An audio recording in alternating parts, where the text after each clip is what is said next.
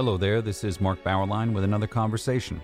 Before we get to it, a word about one of our sponsors. Would you like to spend more time in God's Word? Does your tight schedule prevent you from sitting down with your Bible? Do you sometimes find the Bible confusing? The Word of the Lord Endures Forever is a daily 15 minute verse by verse Bible study with the church, past and present. It's hosted by Lutheran Church Missouri Synod Pastor Will Weedon. Learn more at thewordendures.org or your favorite podcast provider. An evangelical and Catholic podcast. The Word of the Lord endures forever.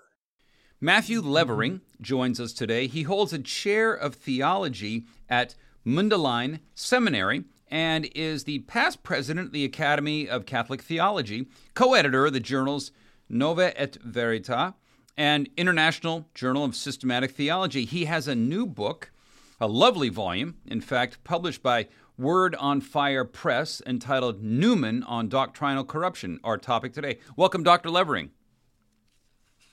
Thank you. Wonderful to be here. You know, I have to say, these Word on Fire volumes, they're lovely. They're so nicely produced. Very handsome, uh, handsome volumes. I, I, I, you've probably seen other other volumes in that put out by Word on Fire. This is uh, Bishop Barron and others, uh, I guess, out in out in Los Angeles. But uh, congratulations on just the the appearance of of the book. It's a lovely volume. Yeah, they're doing great work, and they, um, you know, the the painting on the on the cover of the book is is original. It's it's a painting they commissioned. Oh, really? I think so. It, yeah. It looks it, it, it looks very good. it's very nice. So, okay. Uh, uh, first, well, all right, we'll get to your operative terms. Uh, first, what is the issue of, quote, doctrinal development? Uh, for those of us like me, you know, theologically uh, uh, uh, a babe, what, what is that? Well, the issue has to do with, with things like the um, papacy, for one thing Another would be um, the seven sacraments. So these things, of course, were all, always part of um, the reality of our of our faith, the real the reality of the deposit of faith given by Christ and ha- and handed on by the apostles. But nonetheless, um, these things did develop within history so that they became uh, increasingly apparent. And and then, I mean, the, the seven sacraments are an example of that you know, early, the early church um, knew of two uh, sacraments in our contemporary sense uh, baptism and the Eucharist. And is this always, has it always been a controversial issue, a place of debate? The church has had to hold meetings in order to sort of set the course of development. This has always been the case. Well, right. There there have been there have been controversies. Um, you might you might be thinking of um, councils, um, Nicaea, where they're arguing about um, the Trinity and, and so on, arguing about um, you know Christ's divinity and and his full humanity. But but nonetheless, um, in those councils, it's you don't quite have conscience conscious um, doctrinal development at that point because they they what they um, understand themselves to be doing is simply asserting the faith that has always been, the faith that has always been taught.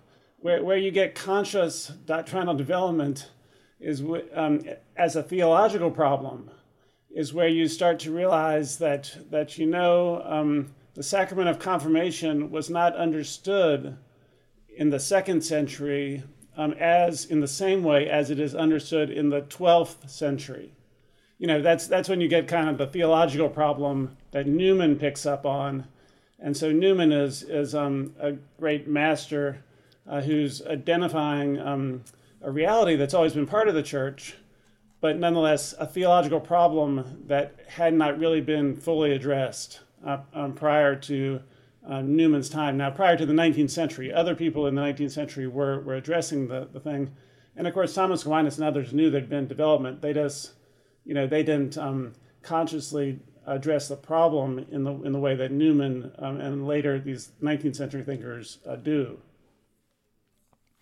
Is there a reason, Matthew? I don't. I can't recall you going into this in the book, but is there a historical reason why, maybe suddenly, or maybe not so suddenly, but here in the mid 19th century, doctrinal development becomes sort of a, an issue, a conscious issue in itself, uh, calling for theological examination. Any any historical reason why why that that that comes to the forefront? Oh, absolutely, absolutely does because um, what you have is in the 15th century you have um, the emergence of Renaissance humanism, and Renaissance humanism really begins to develop the, the tools of sort of modern historiography. And so then what you get in the 16th century, of course, is the Reformation and the, um, the strong critique saying these realities, such as the papacy, um, some of the sacraments, and so on, these realities were not part of the deposit of faith. You know, but we can't find them historically. And so then, then from the 16th century onward, you have intense debates among Catholics and Protestants um, but then you also have the emergence of the modern historical method, and which is sort of the um, con- it fulfills the, the promise of the uh, Renaissance humanist um, historical method. And so once, as soon as you have the emergence of modern historical methods, um, which are quite rich, um, then you have sort of an added element to the to the debate. And you you in other words, but the debate had been going on already between Catholics and Protestants um, already, but but now, now it um, proceeds um, henceforth uh, with this added historical element, um, this full, uh, as word German uh, historical method. So, so that's kind of the background. Now, now, my book, of course, focuses on the issue of, of corruption, not not on the issue of, of development. Right. Um, but but nonetheless, of course, the two are the two are um, paired. You know, you can't have one without. You, you, well, you, you say one without. Yeah, you say in one book. Right. You, you can't even talk about doctrinal development without assuming the, the, doc, the possibility of doctrinal corruption. And, and, and Newman, of course, always has that in mind himself as well. Yeah.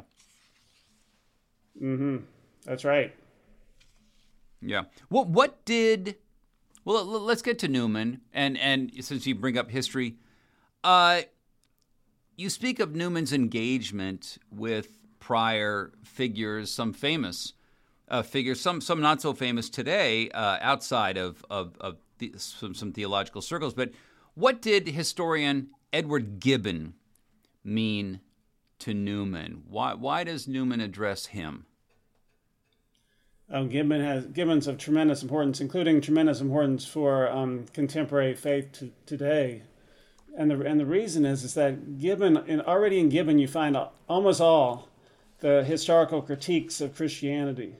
So everything you could um, you could learn today at Yale or wherever, you know, um, you can learn from Gibbon. Um, everything that Richard Dawkins or these these folks, um, the so-called new atheists, you know, their their basic ideas are all all in Gibbon, and so hmm. the reason is is that his, historically he's quite sophisticated, and he um, raises then he's able to raise these concerns about you know the early church and he makes these arguments about first century Christianity and then the early church as well, the, the um, doctrinal debates within the early church. And his whole point is that the whole thing is invented. You know, that Jesus was a mere man, and um, and everything everything after that is just simply controversy for controversy's sake. Um, it's just simply invention upon invention. Now, now Newman reads this as a young man, and of course, everybody's reading Gibbon. Um, all intellectuals in, in England are reading Gibbon, and, and so Newman reads it as a quite young man. And it has a tremendous impact because he's his response to Gibbon, um, you know, in a, throughout throughout the rest of his career, but it also awakens him to, um, in a positive way, it awakens him to church history, you know, to the, the fact hmm you know, of, of these figures um, and these debates and how, how rich and important they are. So there's a positive aspect too. Yeah. Yeah, I remember reading those two chapters, I think, in, in The Decline and Fall on Christianity uh, with that, that underlying irony in, in, in Gibbon about, about its historical its historical reality. Uh, uh, Byron has the famous line about Gibbon sapping a solemn creed with solemn sneer uh, that has been repeated a, a, million times. Uh, but what, what, was was Gibbon's method of really expelling divine action, providence, and revelation from the practice of history a radical move in his time? I mean, mid 18th century, were previous historians, even though you, you, you trace the, the, the modern historical methods back to the 17th uh, century, was Gibbon a real break from previous history in that he, he just doesn't let any, any divine action enter into it at all? Well, I don't think he's exactly a break. I mean, it was, um, you know, becoming more and more popular within uh, church church history. Um, and history of the Roman Empire had tended to be written by, by Christians, whether Protestants or Catholics, um, you know, prior to, so far as I know, you know, prior to the eight, um, mid 18th century. So essentially, you would have these church histories, these massive church histories, and, and also histories of Rome, histories of early, um, you know, of those civilizations um, that would would have been written by Protestants or Catholics, and would have had Protestant Catholic debates um, going on behind the scenes. But yeah. what happens in the 18th century is that you have people like Gibbon, but also um, people like David Hume, others who are who are writing yeah. these um, massive, very, extremely readable hi- histories. So it um, it becomes popular among um, skeptical thinkers, um, right? Essentially atheists. It becomes popular well, to, would, would to you, write these histories. yeah. yeah. Would you call Gibbon at that point an atheist? or skeptic, ironist? Would you go all the way with atheism with Gibbon? I'm not sure myself. Well, I don't know. I, I, read a few. I read a few, you know, um, works on Gibbon, um, and as part of doing the chapter, it's complicated. I mean, it is true that Gibbon he sees himself as as a Christian. Now, but what he means by a Christian, he he certainly doesn't believe in the divinity of Jesus. Um, he there may be some residual belief in God, but not not an active God. Uh, it's mm-hmm. it's more just simply that um, you know he sees himself. It's it's a you know the latitudinarians, you know the uh, the Anglican latitudinarians. There was, you know, he's he's a gentleman. You know, Gibbon is a gentleman, so he sees himself as as part of that establishment. You know, it, it was to some degree this was in the air in the um, 18th century um, England because yeah. of all the conflicts of 17th century, the bitter, the terribly bitter and um, extremely destructive um, com- conflicts in 18th century England. So this was in the air among among yeah. educated Anglicans at that time. Well, what is Gibbon's attitude toward the paganism of the Roman Empire? Well, Gibbon loves Gibbon loves paganism because he sees that as as tolerance. He sees it essentially as like the Anglican solution you know, his version of the Anglican solution, um, where everything is tolerated, and there's people don't really take it all seriously, except for that you have kind of nat- a national unity um, that involves some rituals. Uh, you know, now Gibbon, of course, almost converted to Roman Catholicism. In fact, he did really convert to Roman Catholicism, but then he was sent by his father. You know, this was this was when he was in his, um, you know, ed- early education, and he was his father learned that he was going to convert to Catholicism, which would have been disastrous economically for him. And so his father grabbed hmm. the young boy Gibbon and had him spend a year with a pastor, a Calvinist pastor. And, and that Calvinist pastor um, convinced uh, Gibbon that Roman Catholicism was false. And he, he, in the end, Gibbon, of course, I, as I see it, uh, essentially lost any. He, he certainly didn't become a. He didn't become reformed. He didn't become Calvinist. I, I just think he just simply lo- lost faith. Yeah. And what would you say is his attitude toward the early Christians, the church fathers? Oh, well, they, he, he just thinks they're fanatics, but he, he has some appreciation for the more successful, politically savvy uh, fanatics. So that's kind of the way that he does it is is he sees them all arguing about things that are absolutely fanatical and, and that have nothing to do with with um, the first century um, Jewish uh, Jesus of Nazareth, but he nonetheless sort of respects to some degree um, those who are more wily, more savvy, and and a bit more tolerant. Um, and, and in that way, Athanasius um, is somebody he, he does respect. Um, uh, mm-hmm. Athanasius. Okay. You bring Newman into this issue through a piece he wrote on Henry Hart Milman. Who was Milman and what does Newman argue in this text? Well, so there, there you have kind of Newman developing his own um, historical uh, viewpoint, and this is sort of the early, the early Anglican Newman, of course, and he's arguing there it's an intra-Anglican debate over. He, he sees Milman essentially is representing here kind of the what you might call the, the liberal Anglican of, of the of the day, or or more and more, you know, more evangelical. I, I suppose I, I can't really um was Milman evangelical? I, I, forget. I forget whether Milman was that, but certainly um, these are intra-Anglican debates about um, how to do church history, and Milman is moving away, um, you know, from Newman's uh, sense that you really have to do church history with with providence involved. Mm-hmm. You know, that's that's the key thing um, that in his debate he says as soon as you're going to bracket, if you bracket providence, if you bracket these things um, you know, you're not going to get back. You're not going to get back to a, a, an understanding of early Christianity that that has the real depth um, that that that early Christianity really did have.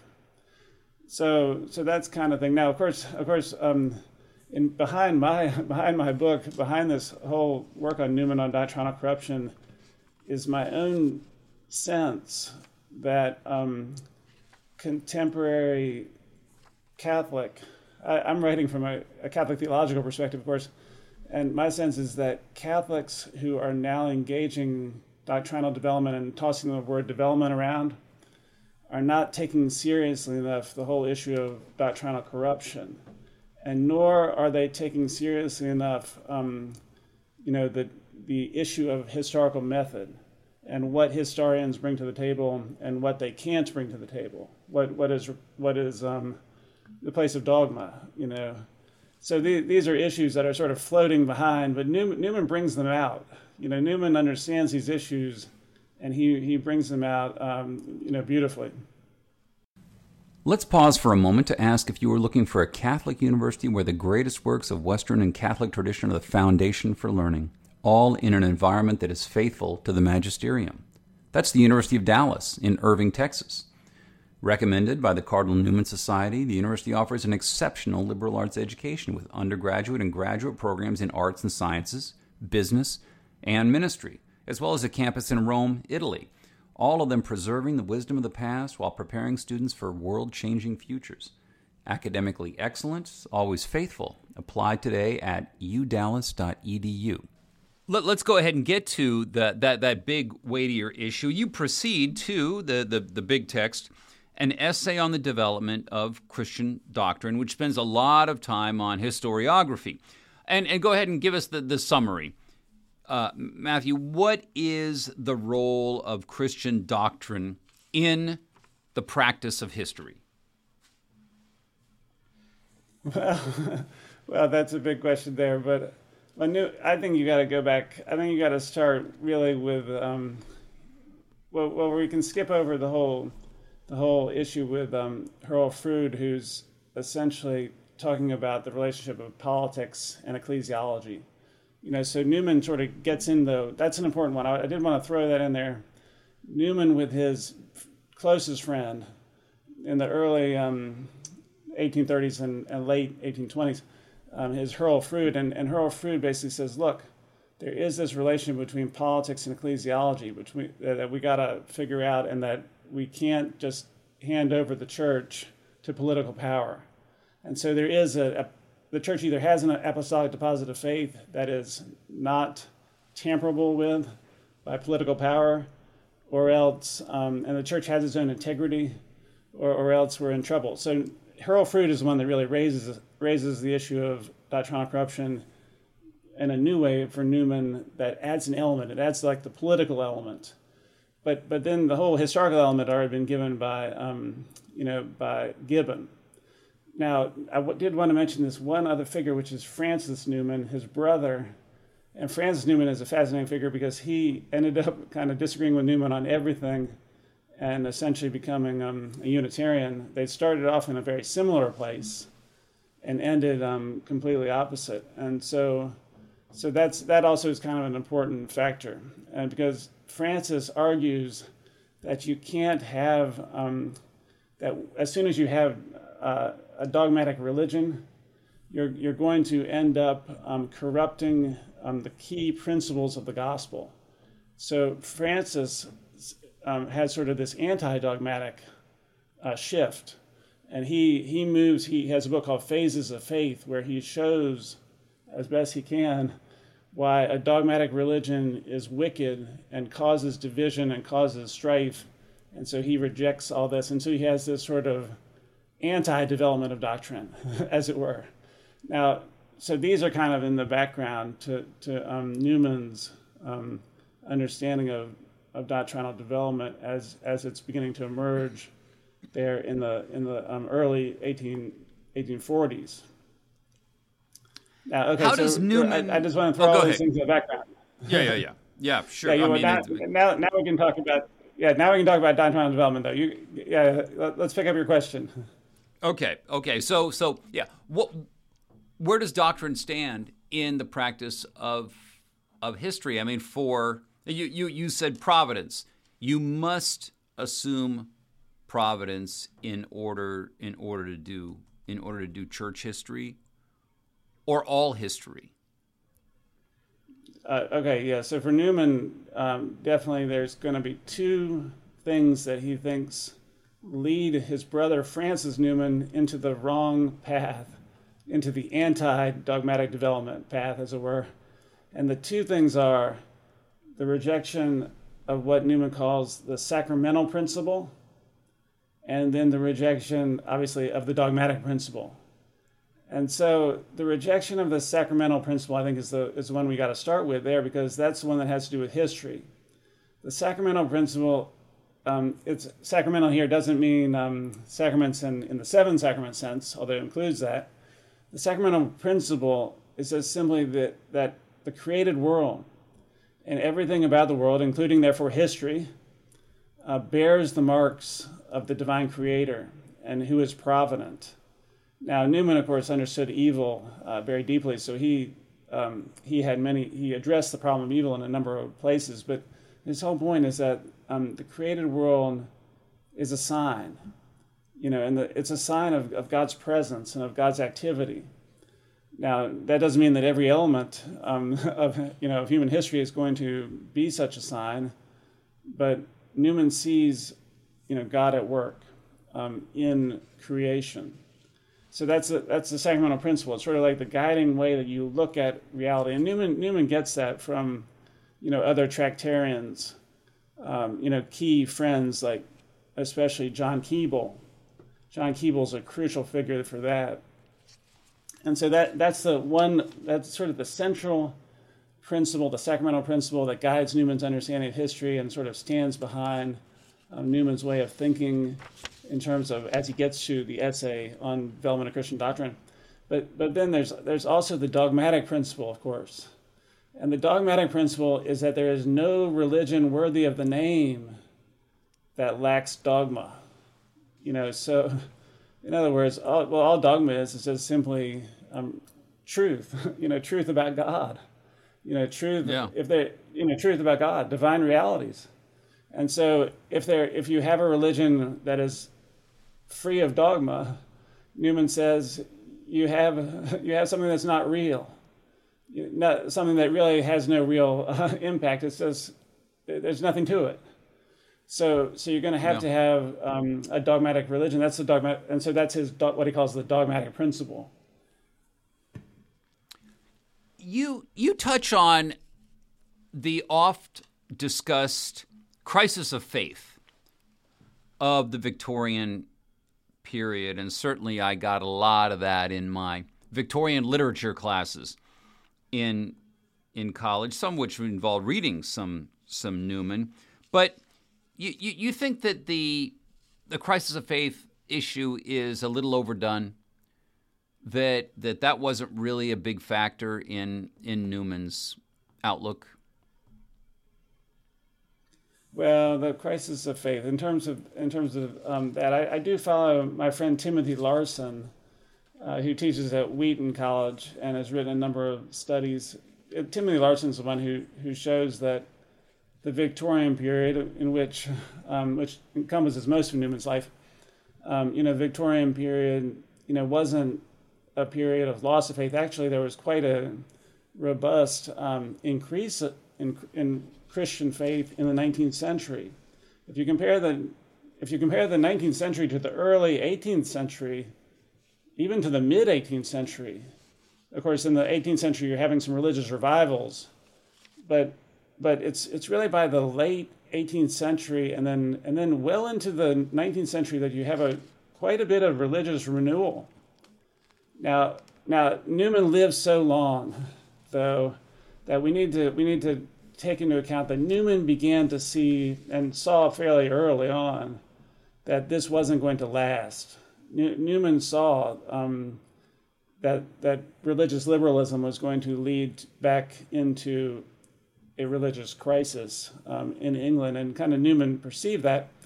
But you got to, it is true to, you, you can think about it like this that, um, you know, for most of Newman's life, certainly into the 18, 1870s, um, 1880, you know, um, religious faith was fairly strong in England. So you, you had a, for example, one of Newman's opponents, Gladstone, you know, the great prime minister, was a very devout Anglican.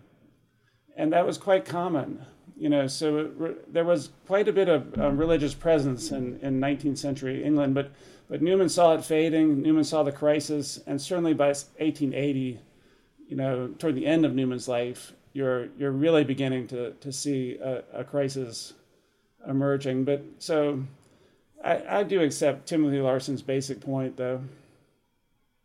Yeah. Let me get to a specific issue as we as we wrap up here, Matthew. You refer at the beginning of chapter four in your book to concerns raised over the elevation of Mary. Uh, starting in the West, uh, way back in the 12th century, the elevation of her into, the, and, and your term is divine omnipotence. Uh, what was that elevation? How does it figure in, in your, or Newman's discussion? Well, so I think the concerns, I mean, they'd be raised by Newman's Tractarian friend, Edward uh, Pusey. So Newman, uh, chapter four is that I bring Newman and Pusey into dialogue over the whole issue of, of essentially of Mary. You know, because Pusey is responding to the, the Marian dogma, you know, of 1854. And so Pusey writes a set of books you know, which are quite long and quite interesting. And Newman Newman writes one response. He he he does writes one response. He doesn't respond to every book that Pusey puts out on this topic. But so Pusey is essentially challenging Newman and saying, look, you converted, you became a Catholic, and now look what the Catholics have done. you see? Hmm. So that's the basic the basic thing is that you became a Catholic on the basis of development of dogma. But what ended up, what you ended up doing was proving the Tractarians right. And the Tractarian argument was always this. The Tractarian argument was the church up to, say, the fifth or sixth century, you know, the patristic period, wherever you want to end that, the patristic church is, along with scripture, contains the elements of truth, and there isn't development after the patristic church.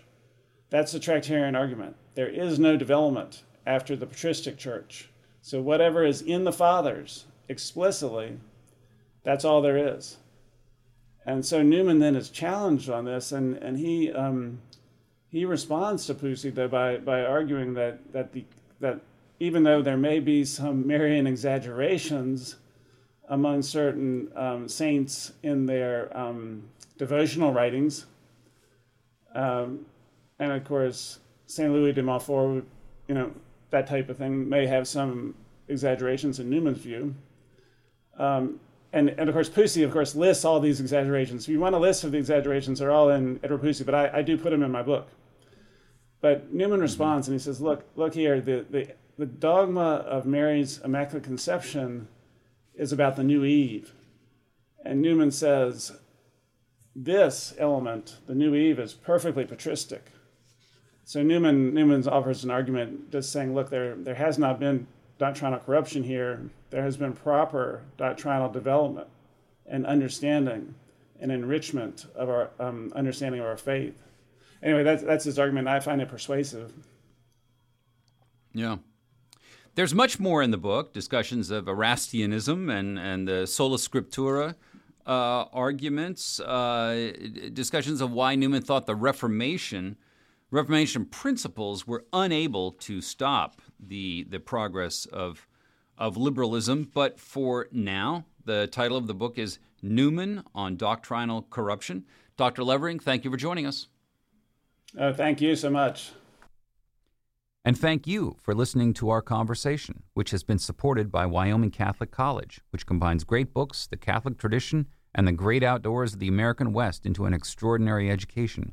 Go to wyomingcatholic.edu or contact the admissions office at 877 332 2930.